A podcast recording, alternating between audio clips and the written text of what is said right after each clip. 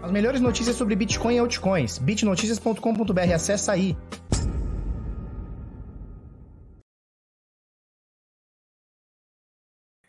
Fala seus Bitlouco, tudo bem? Eu sou o Felipe Escudeiro do canal Bitnada, seja bem-vindo aqui à Bitcozinha. Hoje, quarta-feira, meio-quinha da semana, dia 3 de fevereiro de 2021, agora são 10 para as 8 da manhã. E aí, tudo bem, belezinha? Show de bola? Como é que vamos? Bagulho tá louco, né? Ethereum rompendo o topo histórico, atingindo 1.570 e tantos. E o Bitcoin? Hum, e o danado do Bitcoin? Nós vamos falar bastante sobre isso hoje, né? É, Bitcoin e Ethereum estão correlacionados? Como é que tá essa parada? Quando um vai, o outro fica? Quando um vai, o outro vai?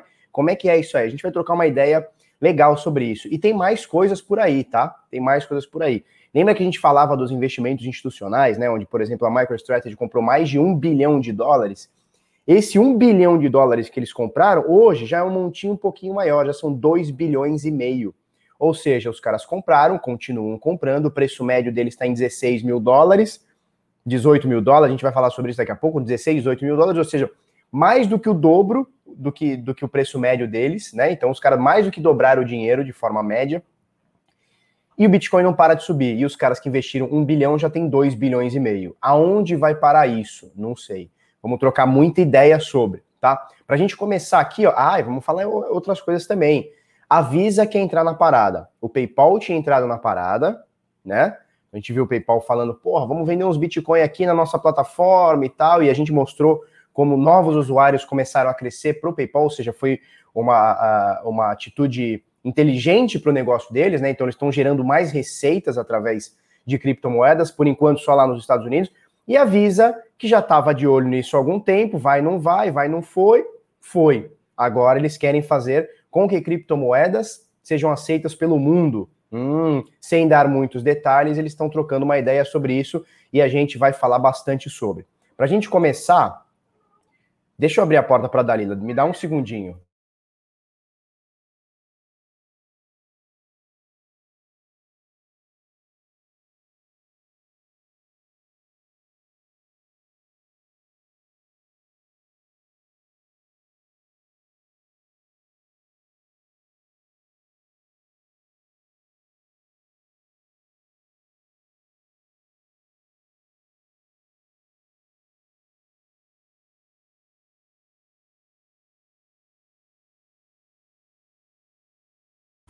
Então vamos lá, para a gente começar a brincadeira aqui no Coin 360, a gente já vê que está tudo bonito, né?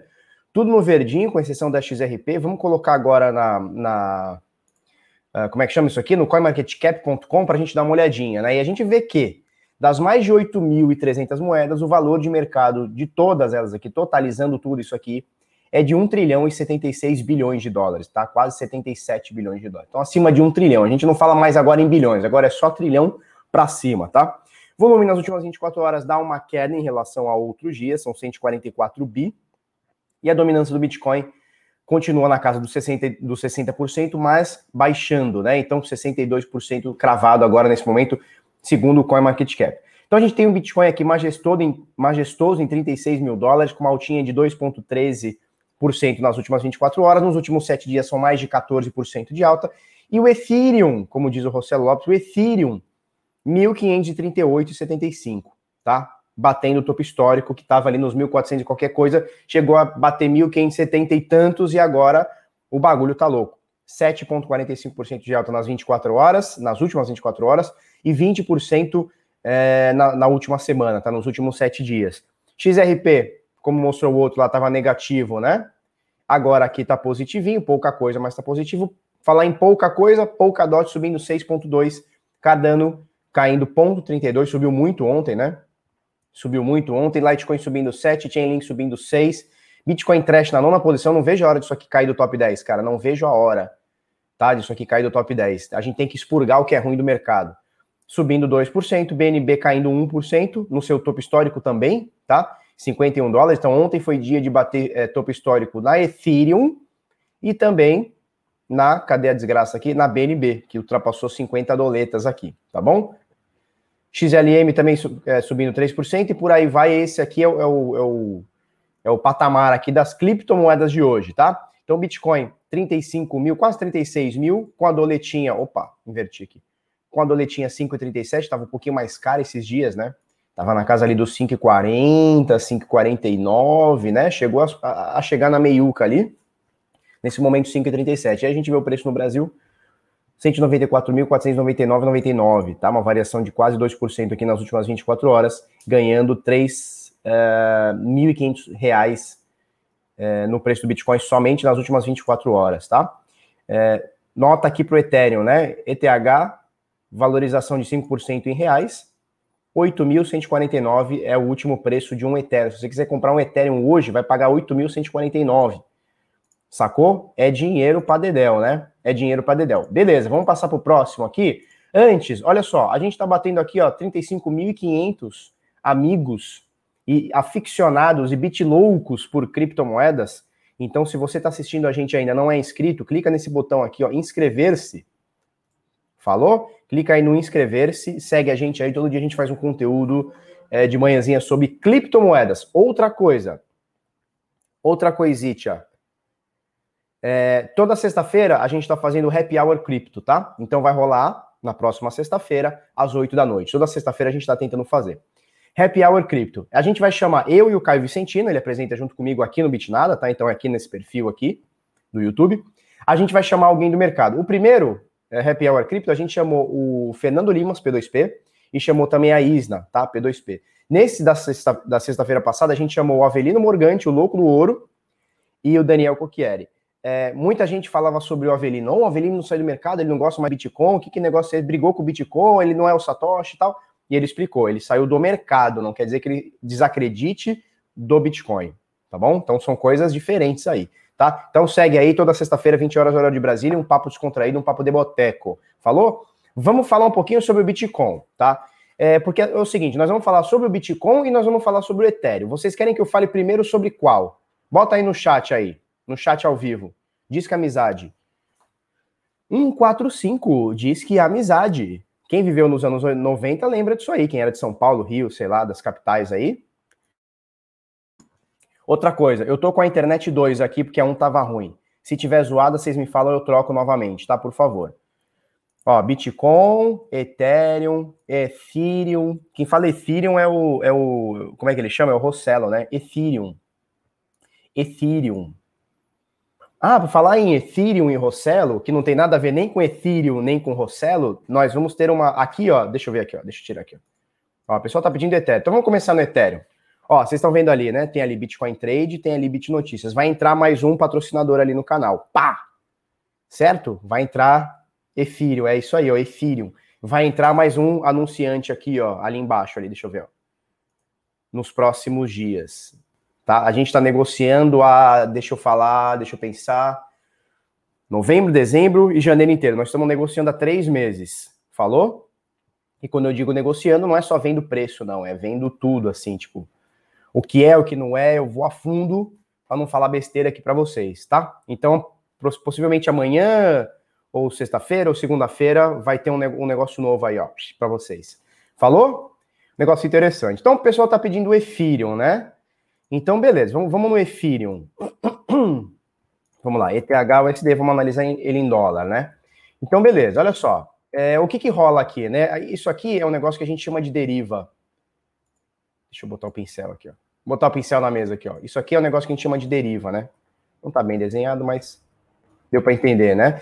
Ele tem uma alta forte, ele tem uma alta forte, e aí ele tem uma lateralização apontando para cima. O que, que mostra isso aqui? Isso aqui mostra um esgotamento da força, pelo menos dessa força inicial, né? Se você pega do Shoronga Crash aqui, desde os 90 dólares, 90 dólares, 90 dólares há 10 meses atrás, 90 dólares, 90, 90, 90 dólares, entendeu? 90 dólares. 90 dólares, até agora, ele bate 1.500%. Tá vendo aqui em cima? 1.500%. Ridículo, né? 1.552%, ridículo. Então, assim, em algum momento, essa força de compra se esgota. E aí a gente tem um esgotamento aqui, pelo menos momentâneo. Vamos, vamos frisar bastante, pelo menos momentâneo. Porque quando a gente fala assim, ó, a, a força de compra está esgotada. O cara fala, não, acabou. Então o Felipe falou que vai cair, agora é 50 dólares, vai voltar para os 90 aqui, vai ficar todo mundo pobre. Calma. Vamos ter calma nós, né? Então, olha só. ele aponta para o lado, tá? Então ele fica de lado, então você vê que ele é sideways, pouca coisa para cima e ele fica derivando, é como se fosse um barco à deriva, né? Ele fica aí ó, jogado, tá? Então, a, nesse momento é o momento que a gente precisa que a tendência se defina. Até agora, há pouco, esse candle aqui estava com um pouquinho, pouca coisa de rejeição. Então ele bateu ali o topo histórico ontem, tá? Esse aqui era o último topo histórico do dia 25 de janeiro, tá? Aniversário de São Paulo, aniversário do canal Bitnado. Olha que legal. Dia 25 de janeiro ele bateu aqui, ó. A gente vê a máxima aqui, ó, 1400 e qualquer coisa, 1470. E ele volta para baixo um pouquinho, pouca coisa, não é pouca dot, é pouca coisa, ele volta um pouquinho, recua um pouquinho aqui, coisa de 15, 18% aqui, ó, 15%, chegou até um pouquinho mais de 18% aqui de queda. E aí ele volta é, a ficar nesse patamar aqui, tá? E aí no dia de ontem, anteontem, ele forma esse candle bonitinho aqui. Ele forma esse candle bonitinho aqui, olha só que bonito, dia 1 de fevereiro. No dia 2, conhecido também como ontem, ele porra para cima, são 10% de alta somente ontem. Chegou a subir um pouquinho mais, ó, do Fundovsk ao aqui, ó. Ele chegou a bater 13% e o dia de hoje abre bonito. Então, o que, que a gente vai fazer agora, que a gente gosta de fazer? Quer pegar esse topo histórico aqui, dessa linha em vermelho, e a gente vai passar para o topo histórico atual, que rolou hoje, tá? Rolou hoje. Então, a gente está falando aqui máxima, você vê aqui em cima, ó, 1474. Eu vou grifar aqui para você Ó, 1474. Esse é o novo topo histórico do Ethereum, tá? Então veja, é, a gente estava aqui ó, nessa deriva. Eu vou colocar essa outra linha aqui para você ter uma noção. Essa linha verdinha aqui. É, e aqui, ó, fazendo esse, esse suporte aqui. Então o, o Ethereum estava deriva aqui, né? Ele estava largado de lado. Isso mostra o esgotamento da força é, atual. Nesse caso, é uma força de compra, né? Por quê? Porque a gente veio comprador aqui desde a casa do chapéu, né? Pelo menos aqui desde o início de 2020. Então a força compradora, em algum momento, perdeu força. Agora, esse perdeu força, ele não pode ser permanente, a gente não pode é, entender ele como permanente. Por quê? Porque anteriormente aqui, ó, então a gente está falando entre julho e setembro, dá para colocar aqui, ó, tá? Dá para colocar aqui entre julho e setembro. A força de compra também perdeu força. Então ela perde força, cai um pouquinho, lateraliza mais um pouco, dá, dá para ir até mais longe com essa Deixa eu fazer isso aqui, peraí. Olha só. Ó quanto tempo lateraliza até tomar uma decisão. Olha só. Bem parecido com o Bitcoin, né? Então ele fica aqui, ó. E aqui muita gente também achou que era um momento que, ih, caramba, força de compra, porque ele vinha daqui, né? Então daqui já tinha subido 300%, 240%, não, agora vai cair, com certeza vai cair. Né? E aí, em algum momento, a força de compra se esgota, fica aqui lateralizada aqui um puta de um tempo aqui, ó, a gente está falando de mais ou menos 120 dias, então são quatro meses, é isso, né? Esses quatro, 12, 120 dias praticamente. E aí ele toma mais, um, um mais uma decisão e vai para cima. Agora, esse momento é a mesma coisa. Aí a pergunta que chega é o seguinte, Felipe, se eu estou comprado, eu vendo, se eu estou vendido, eu compro? A realidade é que a gente precisa esperar tomar uma decisão. E me parece que essa decisão está sendo tomada agora, tá? Então você vê esses últimos dois candles, eles estão acima é, dessa deriva, né? Que a gente pode chamar aqui, tá? Eles estão acima dessa deriva aqui, é, mas ainda não dá para a gente é, é, é, cravar que foi rompido ainda, tá? Porque foi apenas entre ontem e hoje. Vamos esperar ver se não vai ter uma diarreia, vamos esperar ver se ele não volta a fazer esse movimento aqui, ó, ó, bater novamente, fazer um pullback que a gente chama, né? Então é bater novamente aqui nessa linha verdinha para depois voltar a subir. Esse aqui seria o movimento perfeito, mas às vezes não acontece, né? Às vezes ele vai direto, às vezes ele só porra para cima, ou porra para baixo também, vai saber. Mas agora, nesse momento, para mim, não é um bom momento de entrada. É, esperaria confirmar um pouquinho mais, tá? Por precaução, confirmar um pouquinho mais, principalmente para quem está querendo entrar. Para quem já está, não tem que fazer nada. Para quem já está, não tem que fazer nada. Tem que olhar para trás e falar assim, cara, a tendência de alta é. A tendência micro aqui, ó, tendência micro, tá? De curtíssimo prazo, tá de alta, cara, tá de lado, mas tá embicando para cima, legal. A tendência de médio prazo, como é que tá? Tá em alta? Tá. E a de longo prazo? Vixe, a de longo prazo fica mais complicada, né? Fica mais complicada, mas tá aqui, ó. Vamos traçar uma, uma linha desde 2016, tá? Então essa aqui seria de longo prazo. Como é que tá? Tá para cima? Tá. Apesar de ter tido uma boa queda, sim. Pau na máquina, tá? Não tem nada que me fale aqui que o Ethereum tá, tá, tá um negócio ruim. Momentos para entrada agora para mim ainda não tá. Eu precisaria confirmar melhor isso aqui, tá? Tá, então você entendeu, nessa linha verde aqui que eu vou meio que sublinhar aqui, ela estava formando os topos aqui, né? Também tem uma sombrinha aqui, outra sombrinha aqui, outra sombrinha aqui e tal. Ela estava formando esses topos.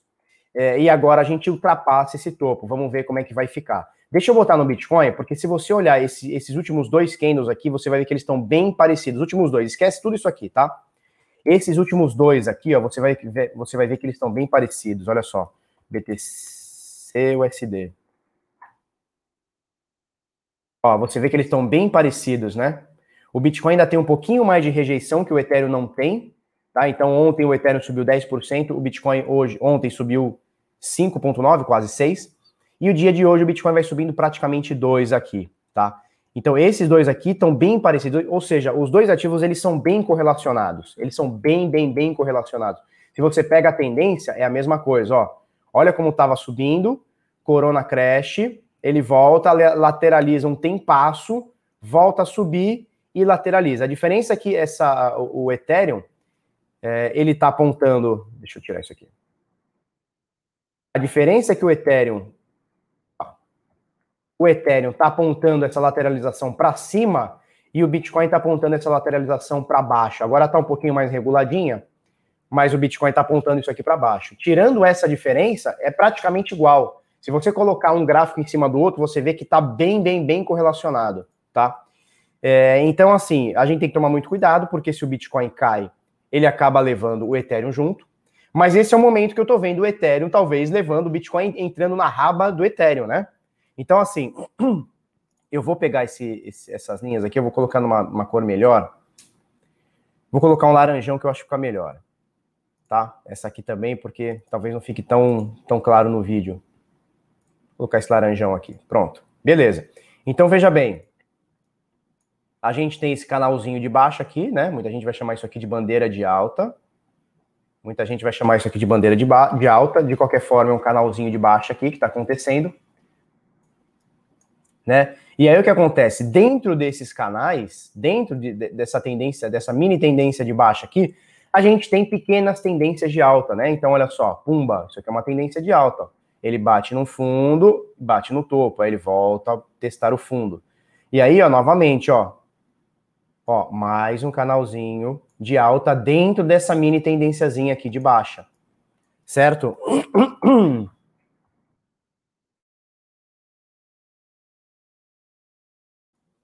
certo? Show, beleza. Nesse momento a gente ultrapassa esse canalzinho aqui. Muita gente vai falar que rompeu. Rompeu, Felipe, tá rompido esse triângulo ou esse canal, chame aí como quiser essa bandeira, chame aí como quiser, tá?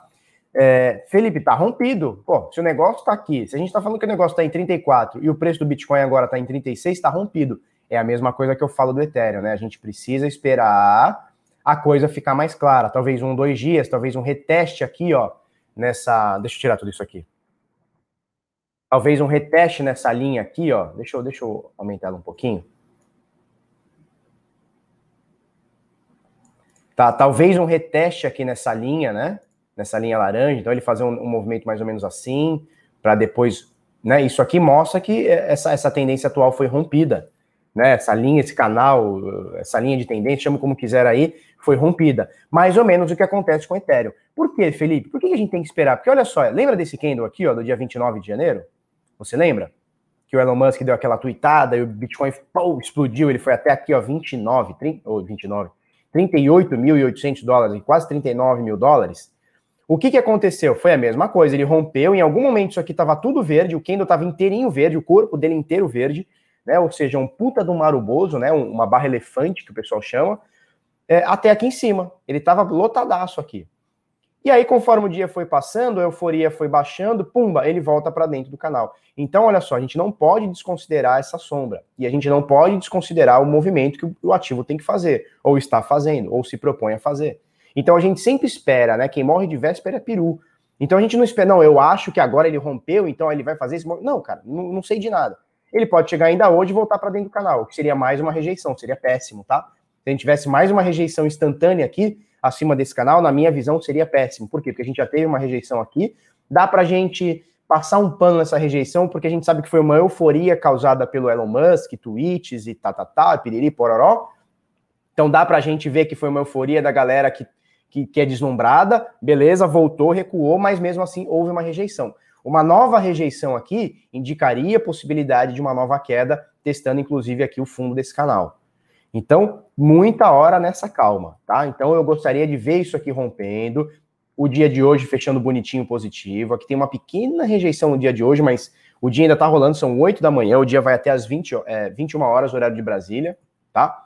Então aqui, tranquilaço, vamos ver se ele faz esse movimento, continua esse movimento de alta, se ele vai voltar para dentro desse canal ou se ele bate aqui, ó, e faz esse movimento. Esse aqui seria o melhor, tá? Essa terceira via aqui, ó, que seria ele bater aqui, tá? Então é uma resist... é um suporte, né? Antiga resistência, agora suporte, né? Então resistência rompida vira suporte. E ele fazer esse movimento. Esse aqui seria o melhor dos mundos. Ele recuar aqui e voltar. Mas a gente não escolhe nada. O Bitcoin é como é e as pessoas compram como compram, né? Ninguém está preocupado muito com isso aqui. Quem está preocupado somos nós.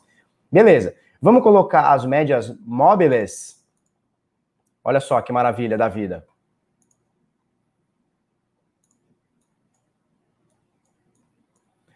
Bom, eu vou tirar essa média aqui.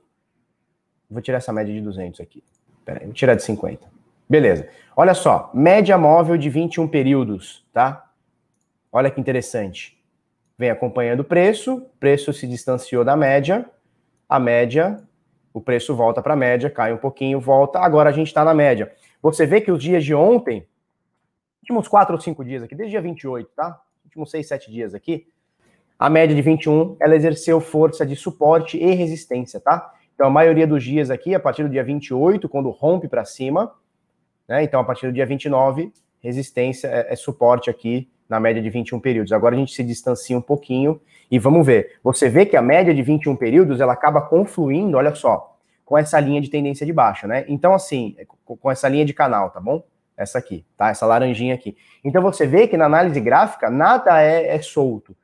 Quando você pega os fatores de confluência, você começa a ver que ali passa a ser uma região. Então, olha só, a gente, o preço agora está em 36 mil, chegou a bater 36,800. Olha onde está a média de 21, que é a mais utilizada no mundo. Olha onde está a média de 21 e olha onde está essa linha de tendência aqui, ó. Olha onde está o topo desse canal. Confluindo, né? Elas estão tocando, elas estão no mesmo patamar, elas estão em 33,800.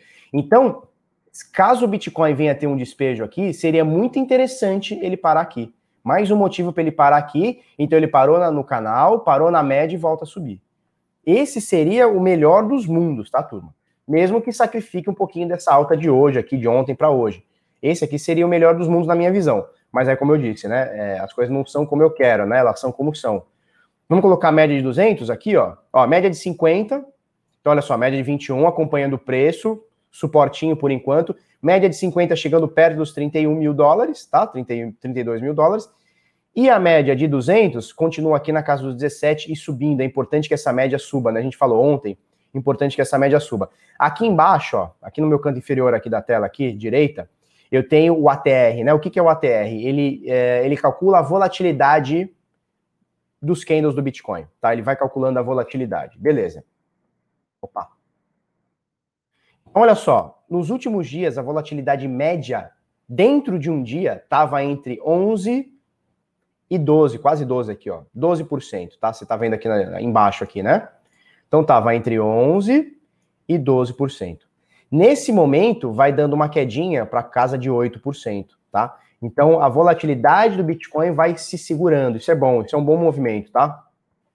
Muita volatilidade nessa alta, em toda essa alta e o Bitcoin dá uma segurada agora, fica na manha, tal, esperando um próximo movimento de alta ou de baixa, porque um movimento explosivo vai rolar, tá, turma? Vai rolar. Muita gente comprou aqui, muita gente comprou aqui, muita gente comprou e vendeu, né? Comprou e vendeu aqui, comprou e vendeu aqui, comprou e vendeu aqui, tá? É, já faz um tempinho, já faz um mêsinho, o Bitcoin está com muito volume, com muito interesse, tanto de compra quanto de venda, mais de compra do que venda. Vamos esperar que vai ter porrada. Vamos, pode esperar, pode anotar aí no caderninho. Agora, se vai ser hoje, amanhã, daqui uma semana um mês, eu não faço ideia. O Bitcoin, ele é explosivo. E quando ele vem com movimentos de alta, ele é muito consistente na alta. E também quando ele vem com movimentos de queda, ele é muito consistente na queda, né? Ele é muito incisivo, é muito pá, é muito porradão. Então vamos uh, ficar ligado, porque vai ter movimento explosivo nos próximos dias, semanas, ou que até meses aí, tá? Lembrando que o Bitcoin ficou aqui, ó, seis meses lateralizado, tá? Muito tempo aqui lateralizado. Certo? Então, olha só, nesse momento, tá bem bonito, estamos fora desse canalzinho de baixa, com suportezinho da média de 21, show de bola. Falou? Para mim, tá show de bola aqui.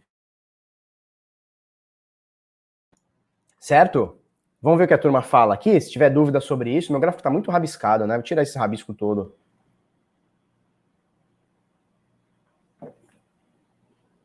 Do Santos, Barba é foda, fatores de confluência, vou usar esse termo. É isso aí, cara. Porque assim, ó, apenas uma média, corta para mim aqui, corta para mim, produção. Apenas uma média não quer dizer nada. Apenas uma Fibonacci não quer dizer muita coisa.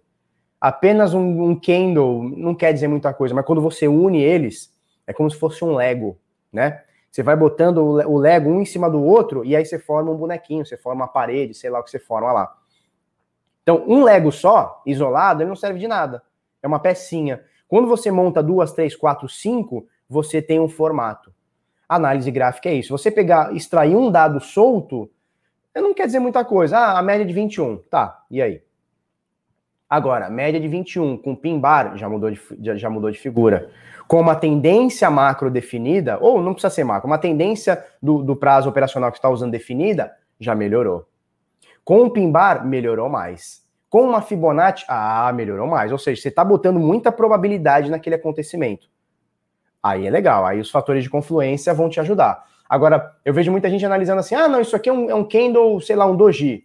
Cara, um candle doji no meio do nada, ao esmo, não quer dizer nada né, não fez um suporte, não fez uma resistência, não tem uma média confluindo, não tem, sei lá, outro indicador que você use. Nada. Então, não, não quer dizer muita coisa, né?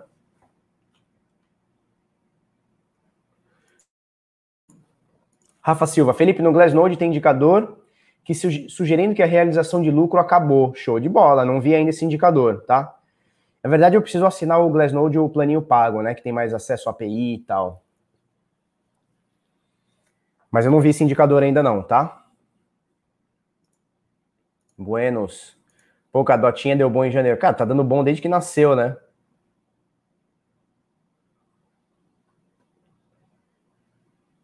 Felipe, Ada rompeu forte resistência. Se eu poderia dar uma olhada. Vamos lá. Vamos lá. Nossa, faz tempo que eu não boto Ada no canal, hein? Tem Ethereum, né? Ethereum também é raro. Vamos falar em USD, tá? Vamos pegar na Kraken. Na Krakenzit, ó.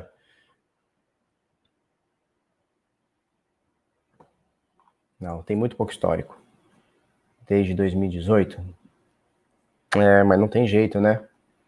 Tem jeito, ela é 2018? Não, tá desde o início mesmo. Ah, ela é 2017, então peraí. ADA, USD, vamos ver quem vai ter. Talvez a, a tenha.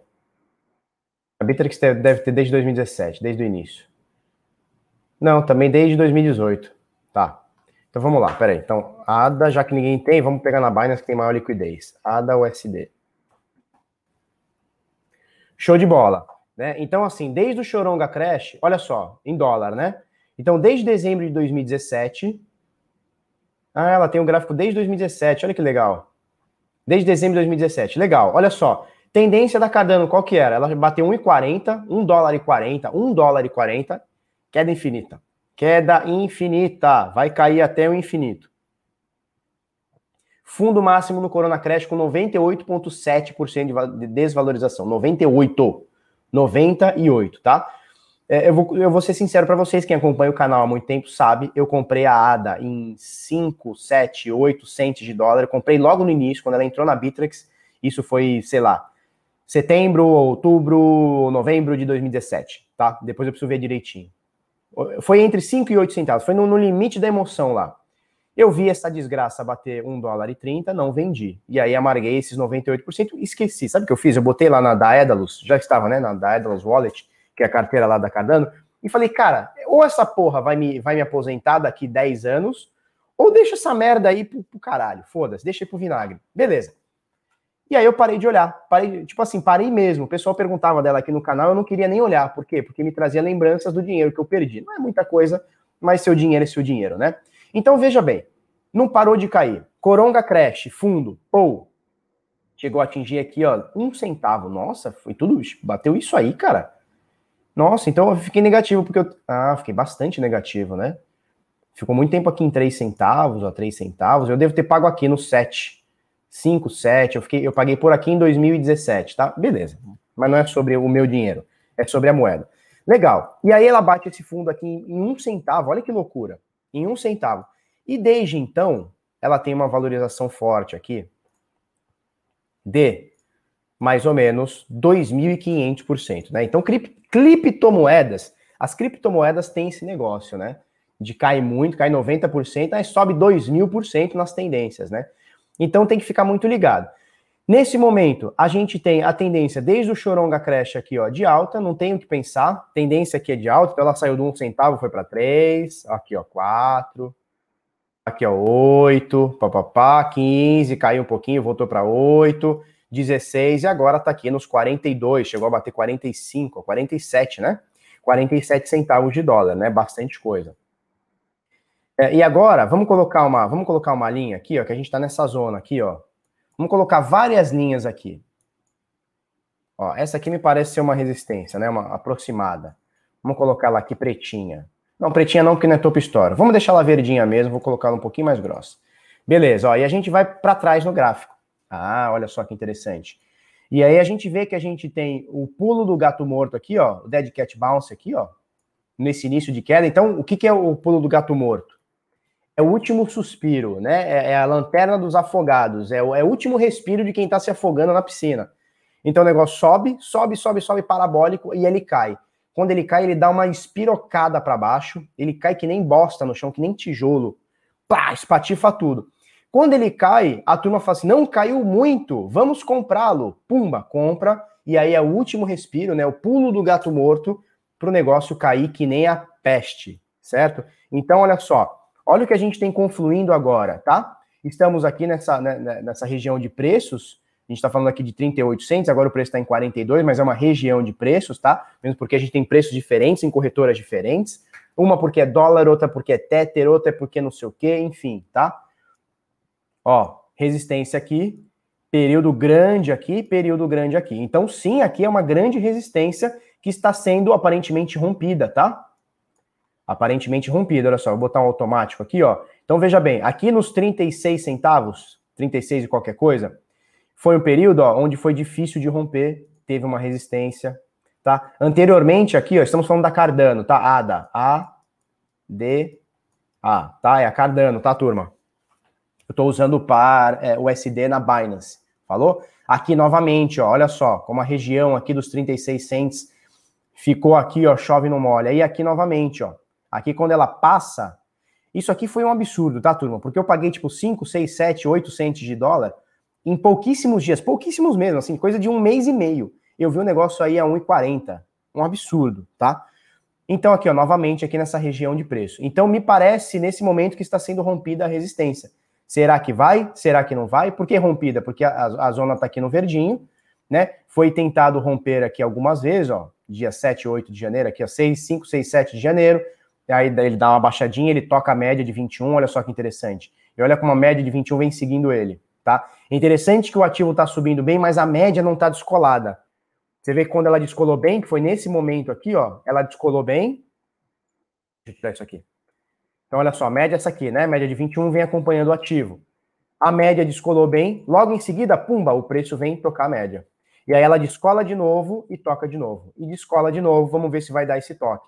É, a média, nesse momento, está chegando muito próximo dessa resistência aqui que a gente falou, tá? Tá em 34 cents aqui, 34,9, 35, tá? Então, interessante, né? O pessoal tá falando de um hard fork, eu não fui atrás para saber, não tô muito ligado. Eu apaguei da minha memória a Cardano, porque senão você acaba ficando doente, né? Por quê? Porque eu perdi o bonde aqui, eu confesso que eu perdi o bonde aqui, eu comprei muito barato, perdi o bonde aqui, eu, o que, que eu deveria ter feito? Comprei aqui, deixa, deixa eu limpar tudo isso aqui botar novamente aqui o. Tá? Eu comprei por aqui, é, não tem histórico gráfico, tá? Foi na Bittrex que eu comprei. Eu comprei por aqui, o vi o negócio subir até 1,30, 1,40. Eu deveria ter vendido nessa região, ou aqui, ó. Aqui seria o momento ideal, o pulo do gato morto, né? para recomprar aqui embaixo, ou até aqui embaixo, ou sair da, da operação caso ache que já deu, né? Mas eu segurei esse tempo todo, então todo esse tempo que eu segurei, eu apaguei da minha mente. Falei, cara, eu não vou olhar, não vou atrás de notícia, não vou atrás de gráfico, eu não vou nem olhar gráfico dela. Eu vou deixar. Ou essa micharia vai me deixar rico no futuro, vai me aposentar, ou foda-se, eu perdi o dinheiro e não quero nem mais saber, não vou nem me estressar. E agora o negócio tá subindo e tá muito bonito. Tá muito bonito, tá muito bonito mesmo, tá? É, vamos ver qual que é agora, tá? Vamos ver agora que são elas aqui, porque a próxima resistência que a gente tem é nessa zona aqui, ó, de 58 centavos. 58 né? Então você vê que bate aqui, bate uma caralhada de vez aqui, aí depois a gente vai ter aqui em 88, eu tô falando bem, bem aproximado, tá, pessoal?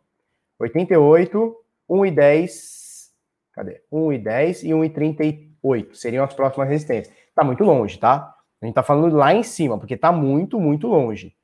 Ó, do preço agora, teria que subir mais 227%. Olha, tá longe, mas nem tanto, né? Subiu uma caralhada. Quanto que subiu aqui que a gente viu? 2 mil por cento, né? Meu, subiu 2 mil por cento. É só subir 10% de tudo isso que subiu, né? Em percentual. Dá pra, dá pra acontecer, não é impossível, não. Tá bom? Então, cara, uh, só que agora o que acontece? O que, que o que, que, rola? Vamos falar um pouquinho sobre o que, que rola na Cardano. Vamos falar um pouquinho? Deixa eu tirar isso aqui. Se eu não acredito no projeto dela, acredito, cara, acredito. Por isso que eu comprei lá atrás. Eu fui um dos primeiros compradores de Cardano em 2017. Ela, eu não comprei na ICO, né? Não comprei no, no, na venda ali. Eu comprei logo quando ela entrou na Bittrex. Tipo, no segundo, terceiro, quarto dia eu comprei ela. E tô com ela até hoje.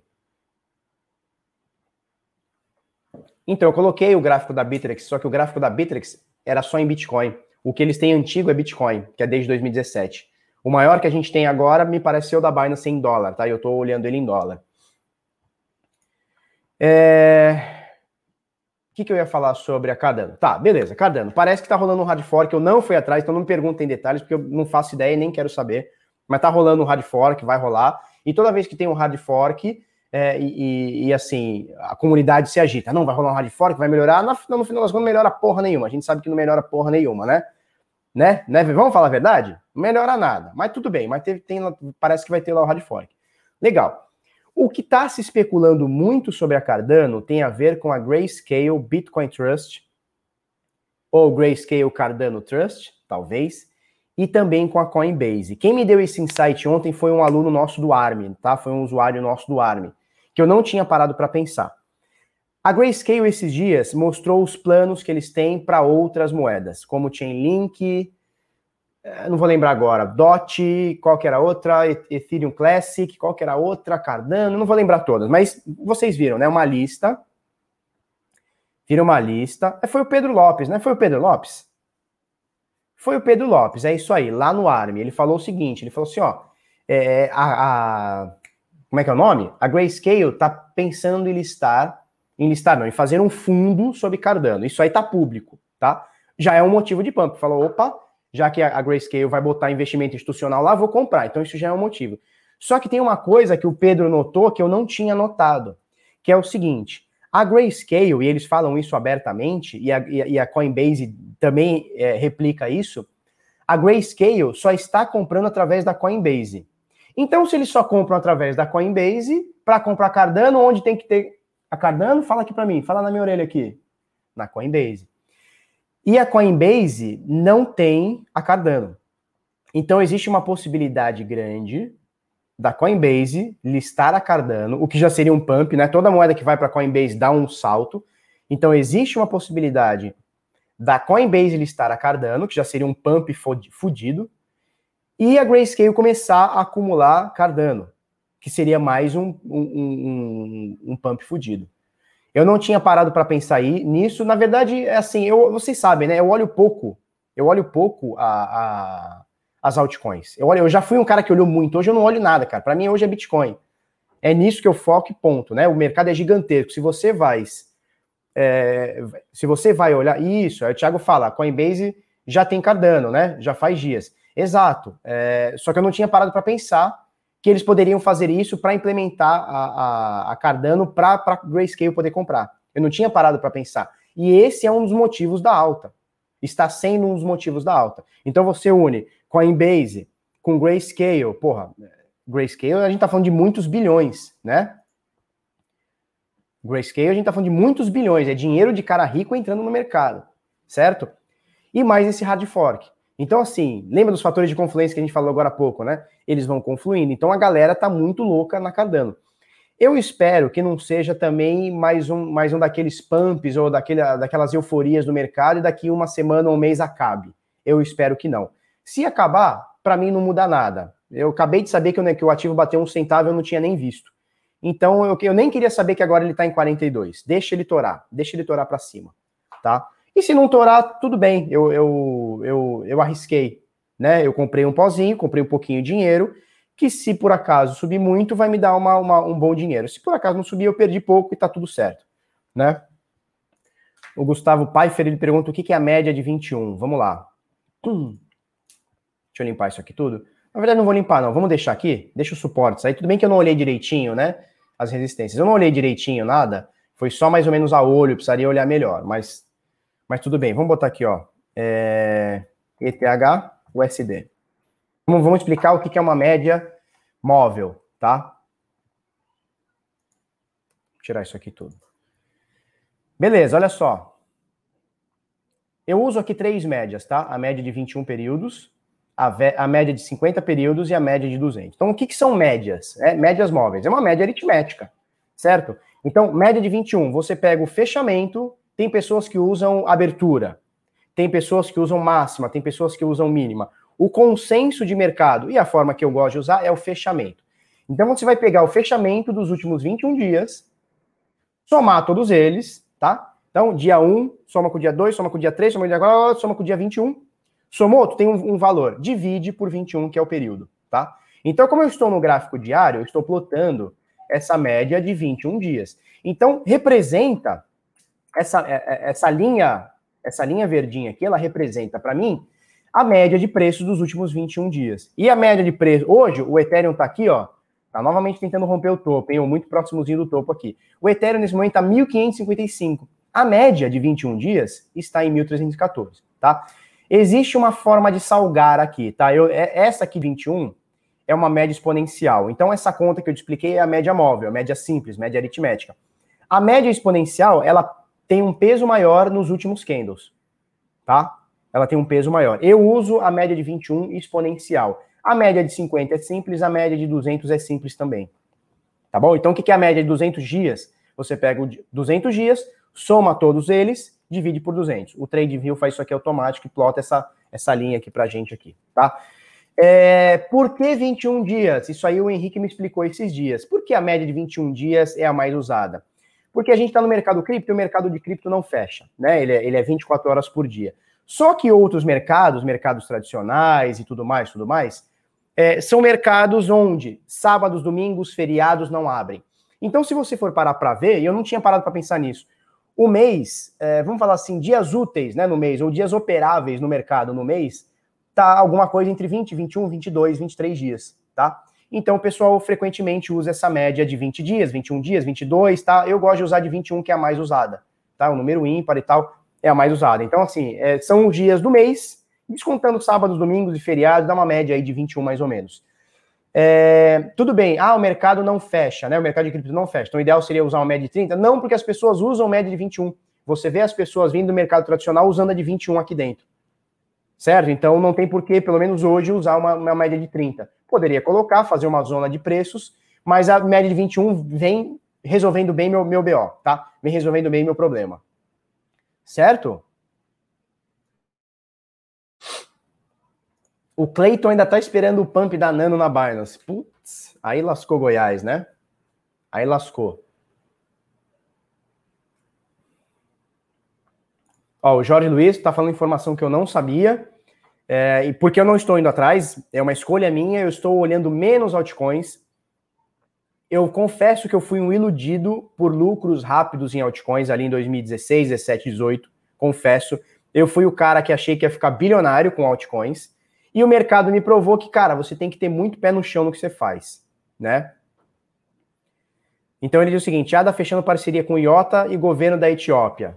Então, assim, os caras estão trabalhando, né? Os caras estão trabalhando.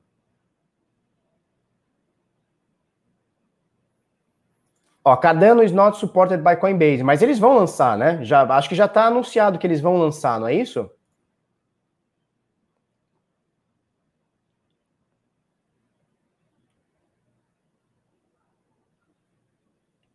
Eles já falaram, já deram alguma deixa aí que, que vão lançar, não é isso não?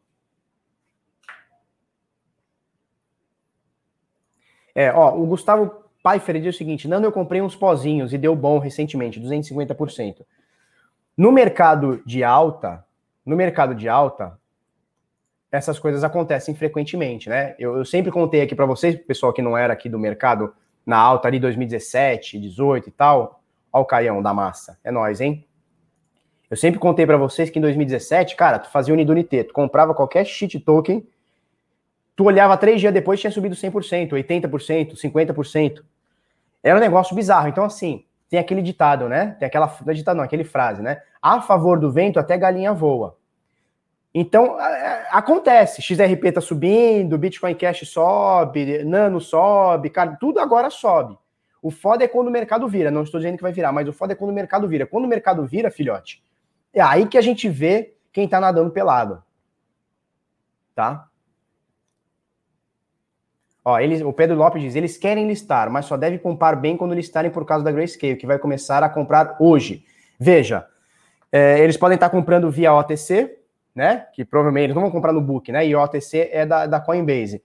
A Coinbase vai listar Cardano, vocês podem ter certeza disso. Quando eles falam assim, ah, a gente quer listar, não é que a gente quer listar, a gente vai listar. Ponto final tá?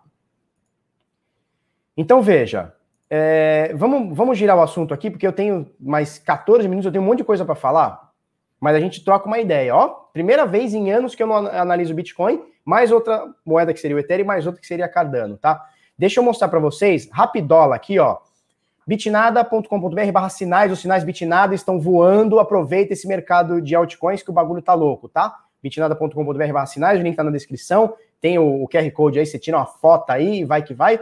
A gente manda para você é, possíveis entradas com lucros 24 horas por dia, tanto para você aumentar a ADA aqui, ó, a ADA danada, estopada, né, tijolada, aqui a danada aqui, ó. A ADA não para o SDT aqui nesse exemplo. Então a gente manda para você a moeda, valor de compra aproximado, ó, nesse dia que estava 5 cents, então você já vê que faz um tempinho, alvos para você fazer seu lucrinho e stop para não dar ruim. Mesma coisa se você quiser aumentar seu número de bitcoins e não de stablecoin. Então, Dash no par Bitcoin, preço de compra, alvos para você fazer seu lucrinho stop para não dar ruim, tá?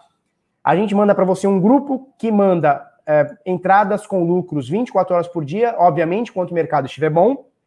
Não existe milagre, né? Não dá para operar todo dia, né? Tem dia que é muito bom, tem dia que é péssimo, tem dia que é mais ou menos, né? E aí você tira uma média.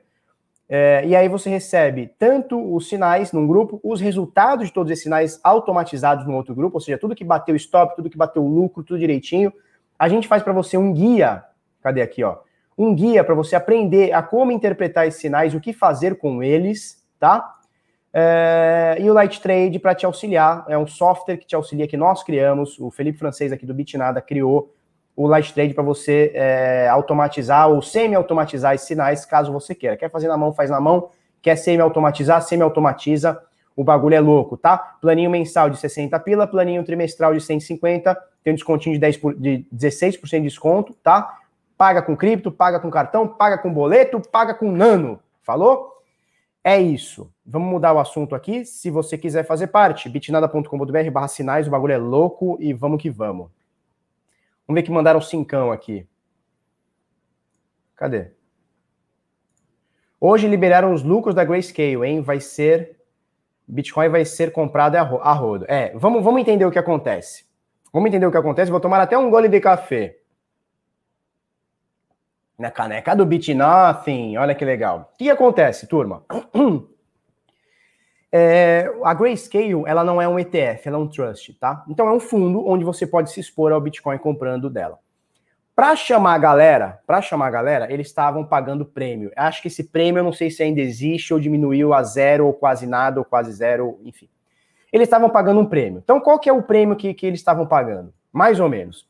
Olha, compre, se expõe aqui ao meu, ao meu Grayscale, é o GBTC, tá? Então você compra aqui comigo, eu te dou um papel que é o GBTC tá? Isso tudo regulado, tudo direitinho. Quando você comprar comigo e você segurar comigo por seis meses, ou seja, não, não fazer nada com ele, não vender nem nada, você comprou, esperou seis meses, eu tô te dando um prêmio. Então é o que você pagou, chegou a ser mais de 200%. Ou 100, eu não vou lembrar agora, mas chegou a ser um prêmio foda. Então você comprava hoje mil reais em Bitcoin, por exemplo, daqui é, é, seis meses você pegaria esses mil reais mais 200%. Alguma coisa do tipo. Ou, não, não era, não era 200%, não. Não, não era, não. 200% era para Bitcoin Cash, Ethereum Classic, eu não vou lembrar qual, qual outra também. 200% eram as moedas que ninguém queria. O Bitcoin era um prêmio de 60% ou 30%, eu não vou lembrar agora, mas tinha um prêmio. Então, você comprou mil reais hoje, tu espera daqui seis meses, tu vai receber esses mil reais e mais 30%. Porra, a galera não pensou duas vezes. 30%, 20%, que seja, 40%, free, esperando seis meses, com o mercado inteiro em queda, nossa, toma aqui meu dinheiro agora. Muita gente começou a comprar. Aí você fala assim, cara, como é que Grayscale ganha dinheiro com isso? Bom, possivelmente é um modelo de negócio onde eles têm Bitcoin comprado lá atrás, ou seja, então o preço médio deles está bem lá embaixo, essa é uma possibilidade. Duas, eles estão usando isso como ferramenta de marketing. Eu não entendo o modelo de negócio deles, tá? Nem fui a fundo, mas eles podem estar tá usando um modelo, é, é, é, uma queima de marketing para atrair novas pessoas. Então eu sacrifico parte do meu lucro ou sacrifico parte do meu caixa, muita empresa faz isso. Quando você vê a Coca-Cola botando uma, uma, uma, propaganda na Globo ou no YouTube, que seja, ela sacrifica parte do seu lucro para atrair novas, novos, novos clientes, né? Então ela faz isso para vender mais. A Grayscale pode ser isso também. Então eles estavam pagando um prêmio, é, eu não vou lembrar agora, de 30% no Bitcoin e 200% em algumas altcoins como Ethereum Classic, Bitcoin Cash, etc para o cara comprar hoje e segurar daqui seis meses. E aí o que acontece? Parece, eu não estou indo a fundo, tá? Não fui ler exatamente, esmiuçar exatamente, mas parece que esses seis meses estão se esgotando. Então, qual que é a possibilidade? O cara fala assim, cara, eu comprei Bitcoin seis meses atrás, essa merda não parou de subir, dobrou, triplicou dinheiro. Peguei um prêmio. Cara, o que, que eu vou fazer? Eu vou pegar esse mesmo dinheiro e vou recomprar e vou continuar lá dentro. Então, essa é uma possibilidade que a galera está acreditando, né? Não sei. Vai acontecer? Não sei. Não faço ideia. Não faço ideia. É uma possibilidade, tá? 30%. É, o pessoal tá falando aqui, ó, 30%. Então, você comprava hoje, segurava para seis meses, metia uma ordem para que seis meses de venda, 30%.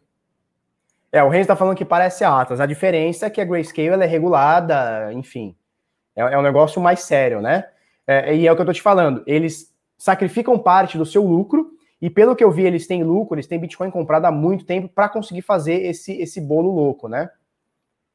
Então o pessoal tá falando aí, a 30%, é isso aí, 30%. E tinham outras altcoins que estavam na casa de 200%. Se não me engano, o Bitcoin Cash, cara, era 200%. Você comprava hoje, o negócio podia cair 100% e ainda ganhava dinheiro. E o pessoal saiu comprando por conta do prêmio. Então atraiu muita gente do mercado tradicional só por esse prêmio. O cara fala, cara, eu nem sei tanto o que é essa porra de Bitcoin. Mas, cara, 30% em, em seis meses, porra, para mim vale o risco. Numa tendência de alta ainda vale o risco, né? Se até o Kai Invest tá fuada, eu vou comprar. É isso aí, o Caião da Massa tá fuada, né? Tá fuada. É, então é só lapada, né? Estopada, lapada, tijolada. É isso, né?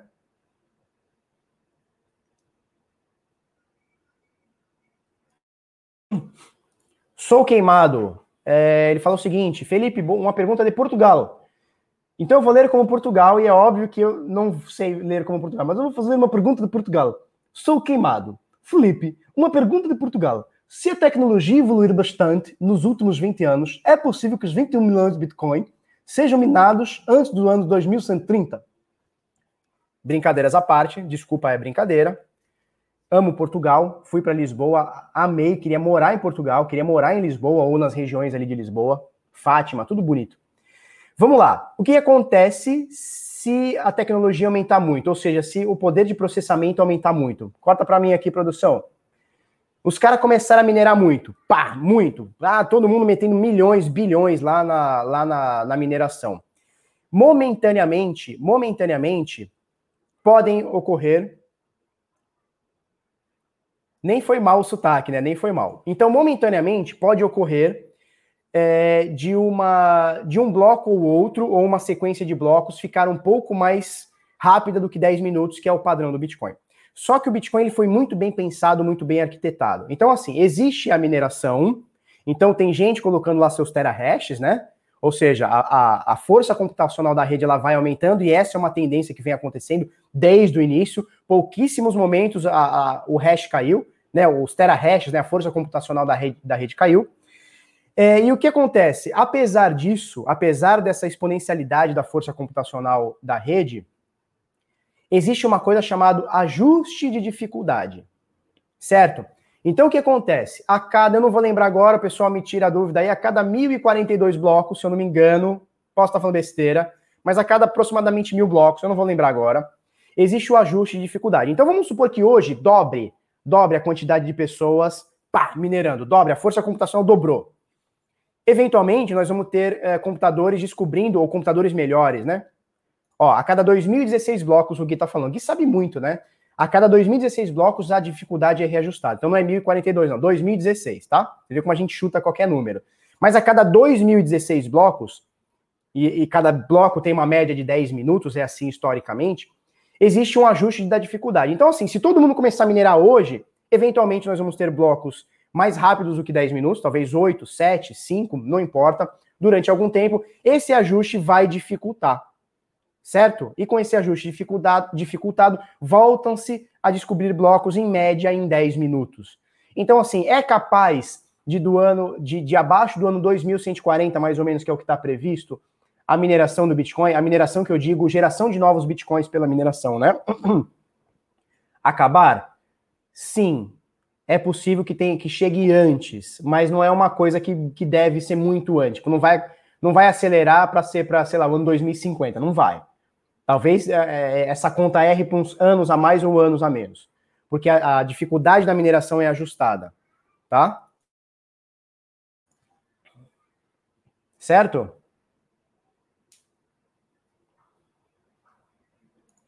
Se o Felipe sumir, já sabemos qual país ele, ele vai estar. Cara, Portugal é legal demais.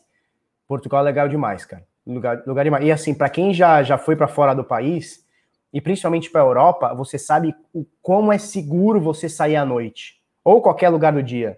Porque aqui você sabe, né? Aqui você sai com o celular no bolso, olhando para o lado, chegou um cara meio mal encarado, tu já, já tem que dar, ou tu dá uma encarada ou tu, tu foge.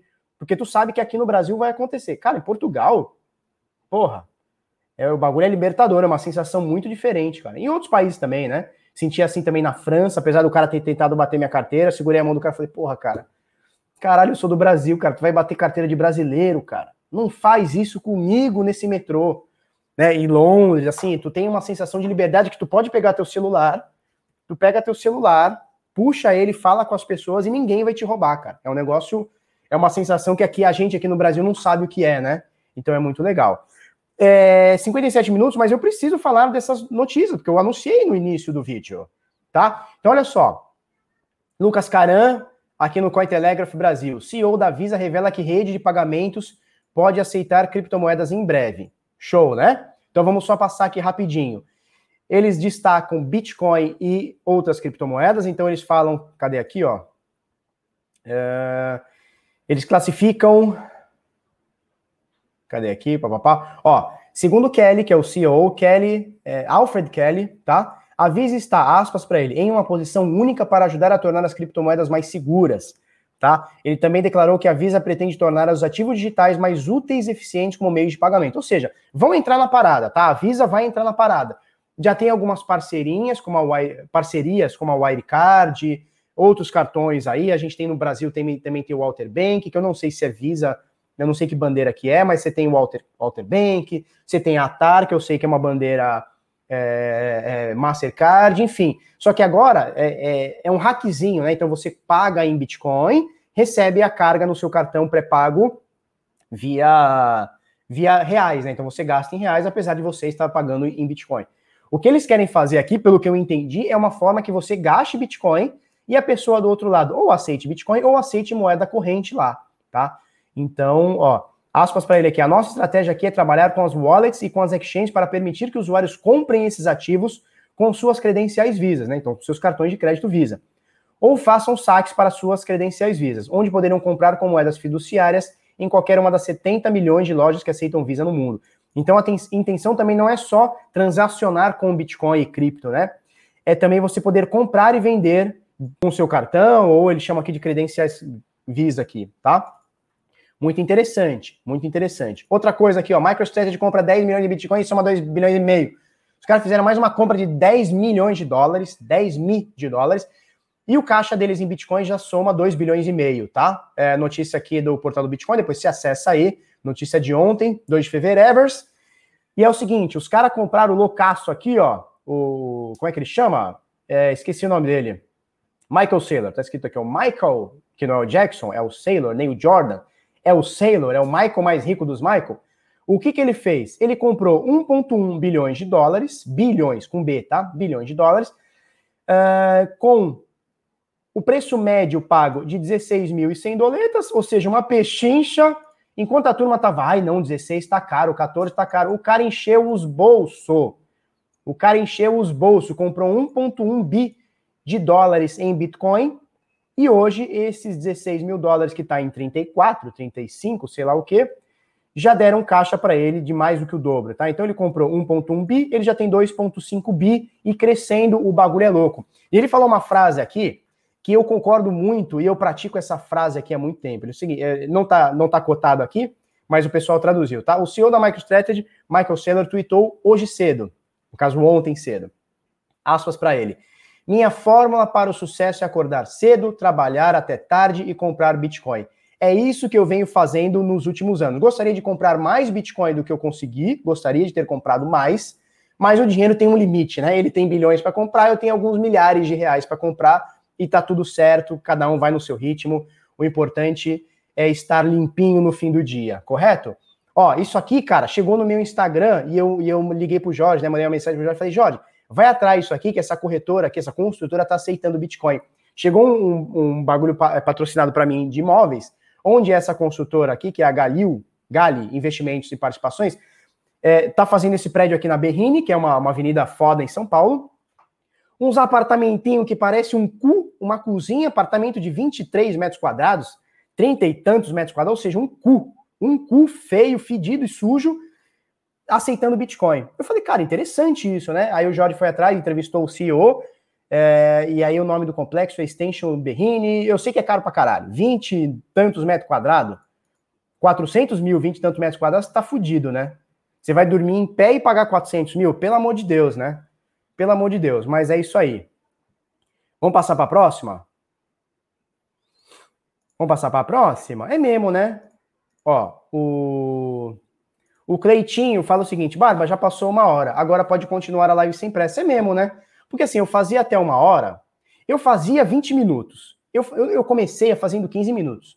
Só que não dava para eu falar tudo. Eu falo muito, cara. Falo muito. E é engraçado que eu só falo muito quando liga a câmera, tá? Porque em casa eu não falo nada. Eu sou um cara com meus amigos quietão, parece um bobo. Quietão. Sabe aqueles moleques que toma tapa na escola que fica quietão o dia inteiro? Eu, eu sou assim, cara. Quietão. E aí o que acontece? Falo pra caralho. Meus vídeos começaram com 15 minutos. Aí eu dei um upgrade para 20. Aí eu fui para 30. Nunca mais consegui fazer com 20. Aí foi só 30 para cima. Aí quando a gente começou a fazer live, isso já faz uns 4 meses, ou 5, sei lá, 6, sei lá. Sei lá é, comecei a fazer 40 minutos. E agora chega em uma hora, só que tá passando a uma hora. É muito tempo, cara. É muito tempo. Ó, o Papa lembra, né? Porra, era 15 minutinhos o vídeo, passa, pá, pá, pá, pá, acabou. Agora é uma hora e olhe lá, ontem foi uma hora e 15. É foda. Ai, ai. Então, beleza, vamos passar para a próxima aqui.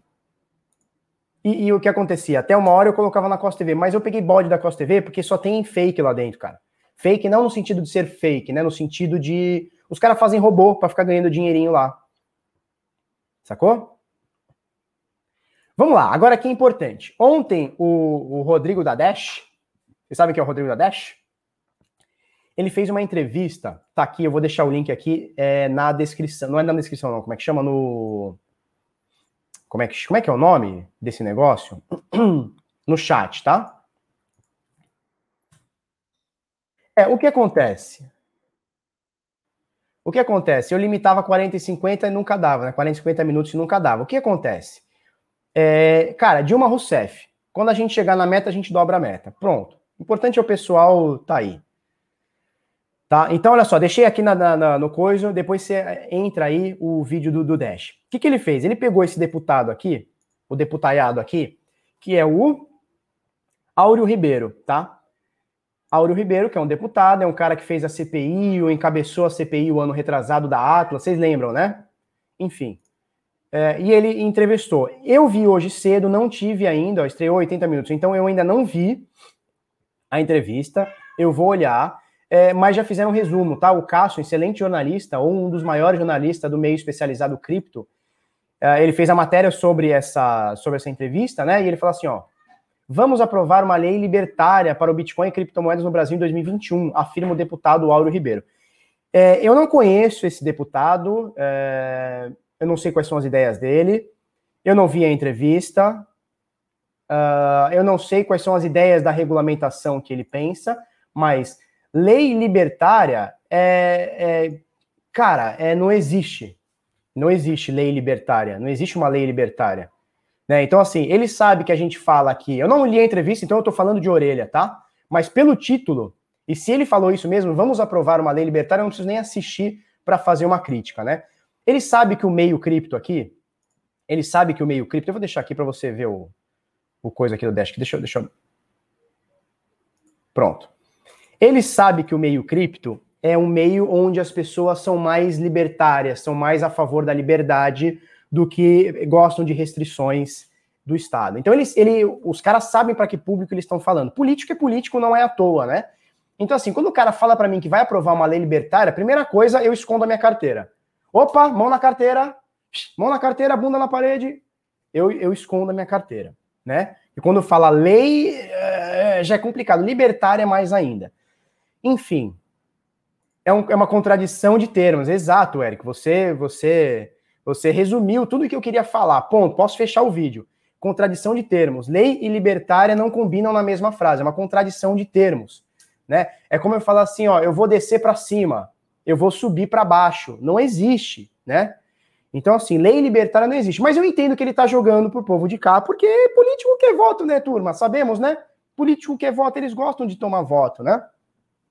É isso, lei libertária é só PNA, pacto de não agressão, e olhe lá. Então, beleza. Então, ele, ele tá falando aqui que eles querem. Uh, tem mais detalhes aqui, ó. Né, tem, alguma, tem algumas frases aqui, ó, papapá, nossa comissão provo, uh, proporcionou um grande debate, um grande debate, né? Chamaram quem? O cara do mercado Bitcoin, que foi lá para falar da mãe dele, vocês viram isso aí, né? Eu lembro, eu falei isso aqui. Foi lá o cara do mercado Bitcoin da Atlas. O da Atlas foi lá com o cu todo fudido, todo cagado para se defender, e sumiu esse maluco.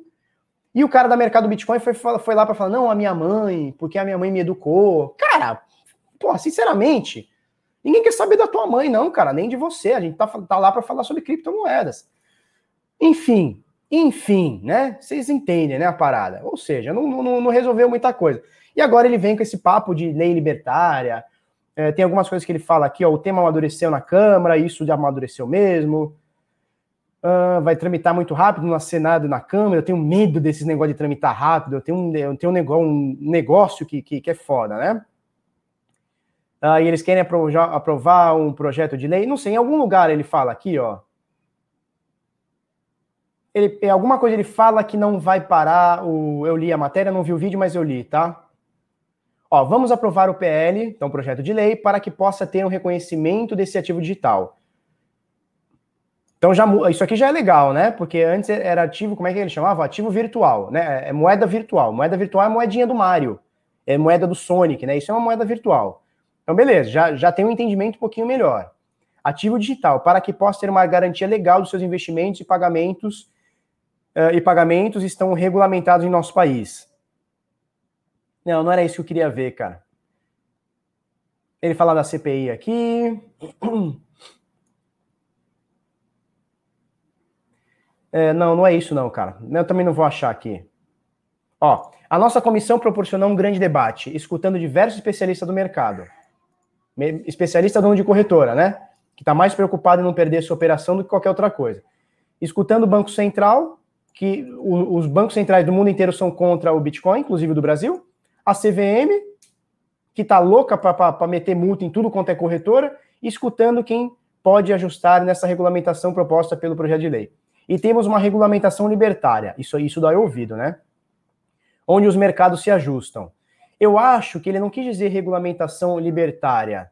Eu acho, olhando esse contexto de frase, eu acho que ele quis dizer uma coisa que eu e o Guilherme Renault sugerimos ao Safiri Félix há uns dois anos atrás, nós sugerimos isso, uh, que não é uma regulamentação libertária, é um mercado auto. Bom dia, filha. É um mercado autorregulado. O mercado, ou melhor, o mercado que auto se regula. Nós levantamos isso para o Safiri Félix, que era o presidente, ou sei lá o que, da, da, da comissão lá. É, num primeiro momento ele falou, cara, isso não tem como, isso não vai passar, blá, blá, blá, blá, blá, blá, blá, beleza. A, a nossa contribuição está aí, né? E me parece que isso foi à frente, ou seja, foi uma, foi uma, foi uma, uma sugestão nossa, né? Mais do Guilherme Renault, de fato, do que minha, mas foi o que a gente propôs na época. Fizemos um grupo, eu, Guilherme Renault, Safiri Félix, entre outras pessoas, tá? E nós propusemos isso, tá? Que seja uma regulação, uma, uma, auto, é, uma autorregulação. Né? Então, assim, ah, não precisamos proteger o investidor de cripto. Legal. A corretora precisa proteger? Não. O Estado precisa proteger? Não. A polícia precisa proteger? Não. Cara, vamos deixar o mercado se regular. Vai expurgar as Atlas da vida, os GBB da vida, as 3xBit da vida, vai expurgar. E os bons vão ficar. Os bons que eu digo, bons que eu digo são os honestos, né? Então eu acho que ele falou aqui regulação, regulamentação libertária, é, talvez para flertar com a gente aqui, como se libertário votasse, como se libertário votasse, né? Mas enfim, eu acho que ele quis dizer uma autorregulação. Eu acho que foi isso que ele quis dizer. Não defendendo político, que eu quero mais é que se fodam, né? Enfim. Então, isso palavras dele, regula, regula, regulamentação libertária é onde os mercados se ajustam. Eu acho que foi isso que ele quis dizer. Enfim. Tenho certeza que vamos aprovar esta lei em 2021. O que eu tenho medo, né? Aprovar a lei, eu tenho medo. E sancionar este projeto seria um grande feito para a gestão Bolsonaro. Ai, meu Deus, vou parar de ler. Vou parar de ler. Se você quiser ler, assistir a entrevista, o, o Dash, eu não posso ficar botando isso aqui, ó, mas o Dash, é, entre, aqui na direita, entrevista o deputado, aqui na esquerda, é uma entrevista de 15 minutos. E, e é o seguinte: antes que critiquem ele, é, eu gostaria muito de ter feito uma entrevista como essa, tá? Eu gostaria muito de ter feito, então parabéns pro Rodrigo, porque é o seguinte: independente do cara ser dono de corretora, investidor, hacker, a gente precisa saber o que as pessoas pensam. Independente de eu ser libertário ou não, independente de eu achar esses caras um, um nojo ou não, eu preciso saber o que eles pensam. Tá? Então eu acho que todo mundo deveria uh, aprender também, ou, ou, entender o que esses caras pensam também, tá? Enfim, é, é isso, né? Mais ou menos por aí. Exato, né? O Gustavo Martins fala: se regulamenta, não é livre. Exatamente. E toda vez que você regulamenta alguma coisa, você mata a inovação. Você sempre mata a inovação, não tem como, é, é, é automático. Regulamentou, matou a inovação. Sabe quem gosta? Quem já está no topo. Então, quem que vai gostar muito de uma regulamentação? Quem hoje pode entrar com uma regulamentação. Então, quem vai gostar muito? Grandes bancos ou institui institui instituições grandes bancos ou instituições que podem migrar no futuro para esse mercado, para esse nicho, ou as corretoras que já estão estabelecidas. Então, por exemplo, você pega a Mercado Bitcoin, que é a maior do Brasil há muitos anos, tem o SEO no Google fodida. Né? Você procura Bitcoin no Google, pá, a primeira e a segunda uh, opção são o mercado Bitcoin. Eles estão adorando que tem uma regulamentação, porque eles tiram, eles tiram que pessoas façam uma corretora de modelo diferente, eles tiram que uma pessoa por exemplo, um fundo de quintal consiga, por quê? Porque tem que se regular, tem que se é, é, é, entrar numa lei muito específica. Por exemplo, a instrução normativa 1888, que já não se fala mais tanto, ela matou novas corretoras no Brasil.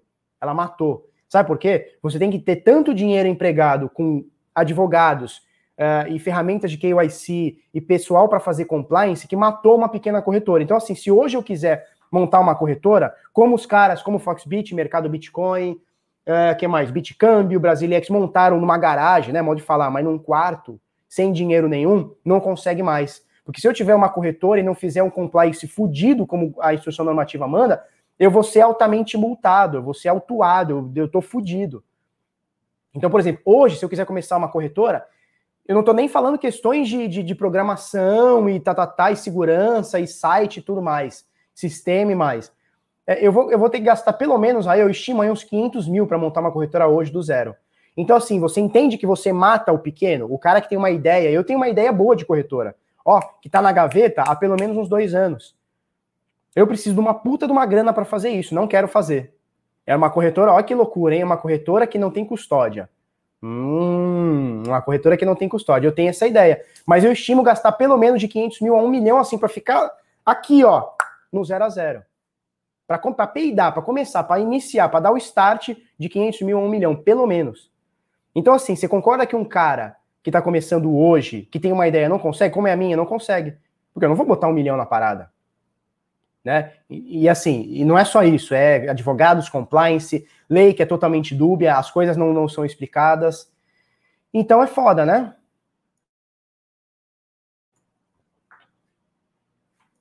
Ó, o Lucas Prado Fernandes, ele diz, a Foxbit é uma assaltante de taxas. Nós chamamos aqui há uns 20 dias atrás, sei lá, começo do mês, nós chamamos o Canhada aqui. Na verdade, ele se chamou, tá? E eu dei espaço para ele para ele falar. Falamos justamente disso, que a taxa estava muito alta. Ele entrou aqui ao vivo, depois você procura aí. Entrou, entrou ao vivo e explicou por que, que as taxas estão caras, e ele reconhece que as taxas estão caras, e ele reconhece que corretora que mete a faca precisa ser boicotada. A gente faz um trabalho sério aqui. A gente critica quando tem que criticar, e quando tem que dar espaço, a gente dá, tá? Ah, não, 500 mil é para começar, Malco. Come, para começar, a brincadeirinha, 500 pau. Começar a brincadeirinha.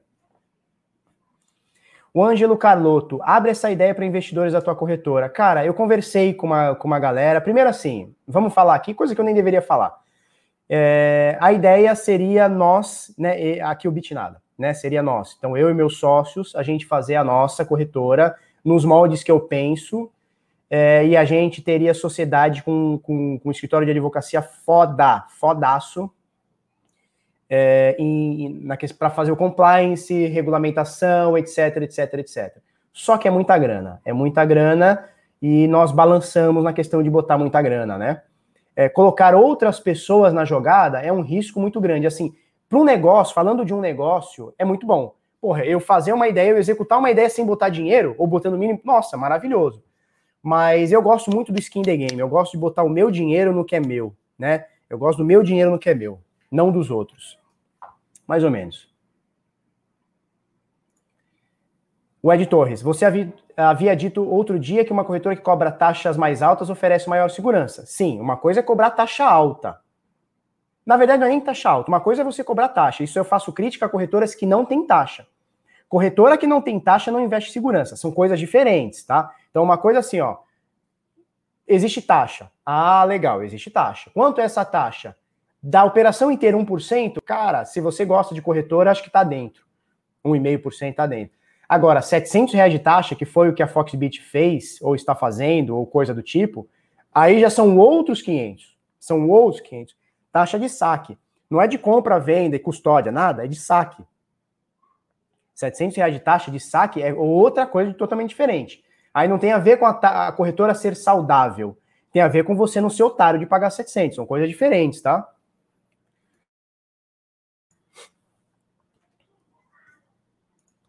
Felipe, você gosta de botar o seu na reta? Cara, eu sou skin the game. Eu sou skin the game. Quando eu faço o bagulho, eu vou, eu vou até o fim. Sou assim. Às vezes eu perco com isso, às vezes eu ganho. Né?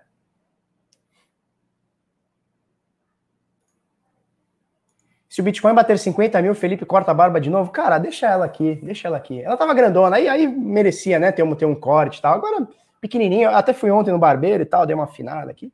Tá de boa. Boa, entendeu, Ned? Então, assim, não é, não tô defendendo taxas altas, pelo contrário, tô defendendo o seguinte: uma corretora saudável precisa ter taxas. Porque é, é a forma que ela ganha. Então, de vez em quando você vê umas corretoras, ah, não tem taxa, ou nada de taxa. Tudo bem, se for uma promoção para atrair cliente por um curto espaço de tempo, é uma coisa. Ah, suas primeiras transações têm taxa zero, é uma coisa. Outra coisa é uma corretora que tem taxa baixíssima o tempo inteiro, ela não investe em segurança, aí fudeu.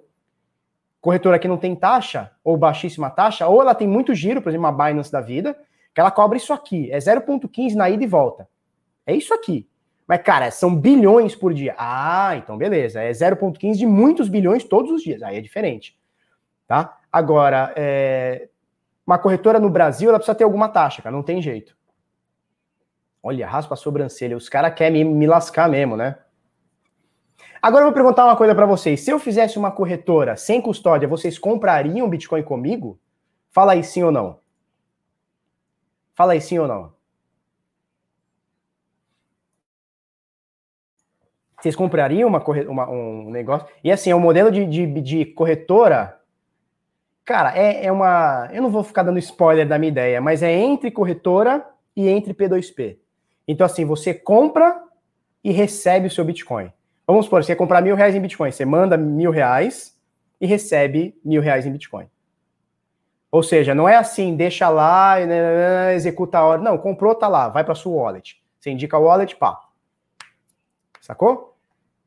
Sem reportar. Cadê quem, quem botou aqui, ó, sem reportar? Cadê, cadê, cadê, cadê, cadê, cadê? Sem reportar, infelizmente, infelizmente não existe. Infelizmente não existe esse negócio hoje de não reportar. A multa, se eu não me engano, é 3% da operação. É foda. Da operação toda, tá? Não é do lucro. Se eu mandar para você mil reais é, sem reportar e, e, eu for autuado por isso, é 3% para começar a brincadeira.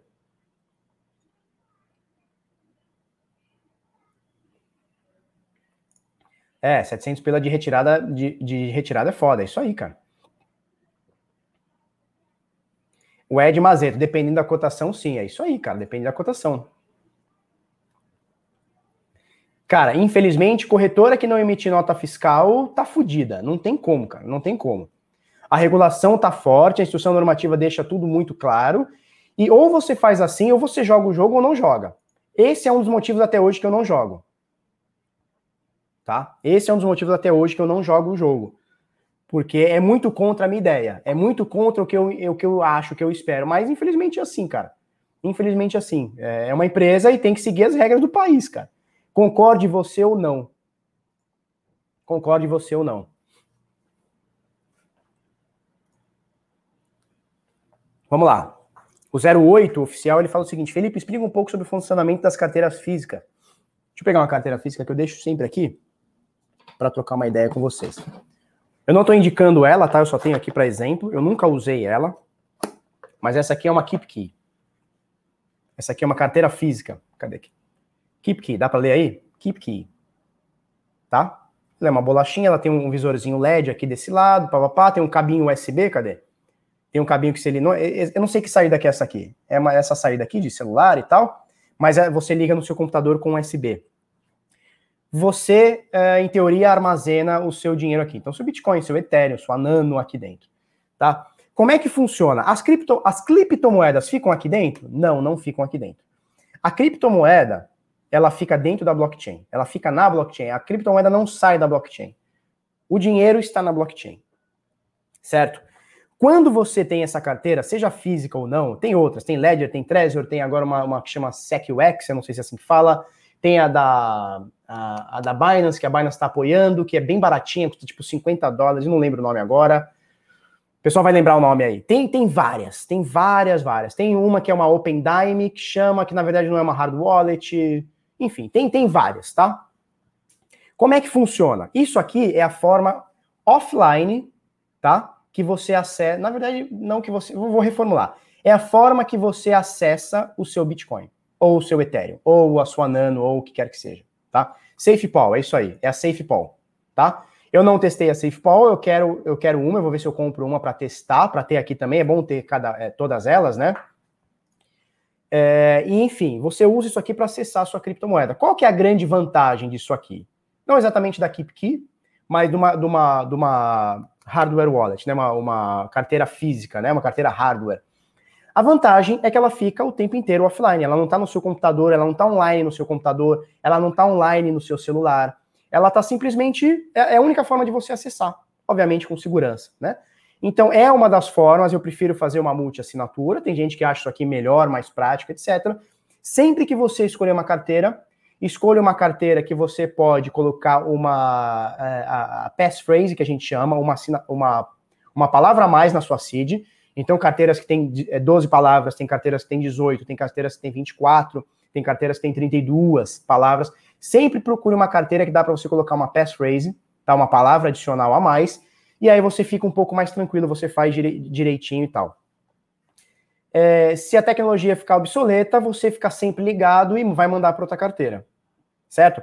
Vamos supor que eu compro isso aqui, esta merda aqui, e vou botar meu Bitcoin aqui. Botar o Bitcoin aqui. Beleza, daqui um ano passa, dois anos passa, três anos passa. Vem a empresa, né, que é da, da ShapeShift, e fala assim: olha, não vamos dar mais suporte a KeepKey. Sabe o que eu faço? Eu vou pegar essa carteira, vou passar para outra carteira, vou passar o Bitcoin que está aqui dentro, vou passar o Bitcoin para outra carteira, martelo isso aqui e acabou. É assim, se a tecnologia ficar obsoleta, é, é isso. Eu uso Windows XP, sei lá, Windows 98. A Microsoft parou de dar atualização, dar suporte no Windows 98. Sabe o que eu faço? Eu formato meu computador, ou troco de computador, não sei, e vou para outro sistema operacional. Salvo tudo que eu tenho e passo para outra. Simples assim. Qual que é a dica? Sempre acompanhe o Twitter ou o blog ou o que quer que seja da sua carteira. Ah, eu uso o Trezor. Fica ligado na, no blog da Trezor. Alguma atualização, alguma uh, falha de segurança, alguma coisa crítica, algum aplicativo, uh, eles vão estar tá te, te, atualizando. KeepKey é a mesma coisa, Ledger é a mesma coisa, Trezor é a mesma coisa, tudo a mesma coisa, tá? Só você ficar de olho na sua carteira. E não só para hard wallet, tá? Ah, eu uso a BitPay. Fica ligado no, no Twitter da BitPay. Ah, eu uso a BRD. Fica ligado no Twitter, barra blog, enfim. A fonte de notícias da BitPay. Ponto. Se amanhã a BitPay chegar e falar assim, não, vamos dar mais suporte, beleza, você vai abrir a sua carteira, você vai baixar outra carteira, né, outro fabricante e tal. É, o Windows XP, né, o Windows XP é antigo, né, porra, era bonito, era tudo cinza, né, o Windows XP veio com aquela barra azul, verde, porra, eu lembro disso, era legal pra caramba, tá? E aí você vai baixar outra carteira, pesquisa e manda para outra.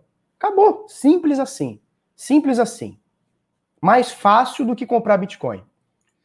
Bitcoin é muito bom. Bitcoin é muito bom, né? Bitcoin, criptomoedas e esses dias eu escutei o Bitcoin. Cara, Bitcoin é demais, né? E aí, já comprou seu Bitcoin? Porra, Bitcoin é demais. Bitcoin. Olha que legal. Bitcoin. Porra, Bitcoin é demais falar da Electro. É isso, Electro é a mesma coisa. É uma das carteiras mais usadas, se não for a mais usada para Bitcoin. Ela tem multi-assinatura, ela você consegue colocar uma passphrase, que mais? Ela tem uma série de, de, de, de features que você consegue utilizar é, é, de forma avançada. Então, ela tem replace by fee, e tem aquele CPOF, né? CFOP, né? É, Child Payments for Parents. Então, é CP FP, CPFP, Child Payment for Parents, tem um monte de, de coisa lá dentro, coisa que você não vai nem saber usar, mas tem na, na Electro. Para mim, a melhor de todas é a que tem mais suporte e etc. Bitcoin e YouTube, é isso aí. Bitcoin é igual falar YouTube. YouTube é demais, né? Dá para depositar na carteira offline? Dá sim. Dá sim. Com certeza. Porque o que acontece? Você tem uma, um endereço público. Olha lá, o Paulo diz: Bitcoin eu ouço muito.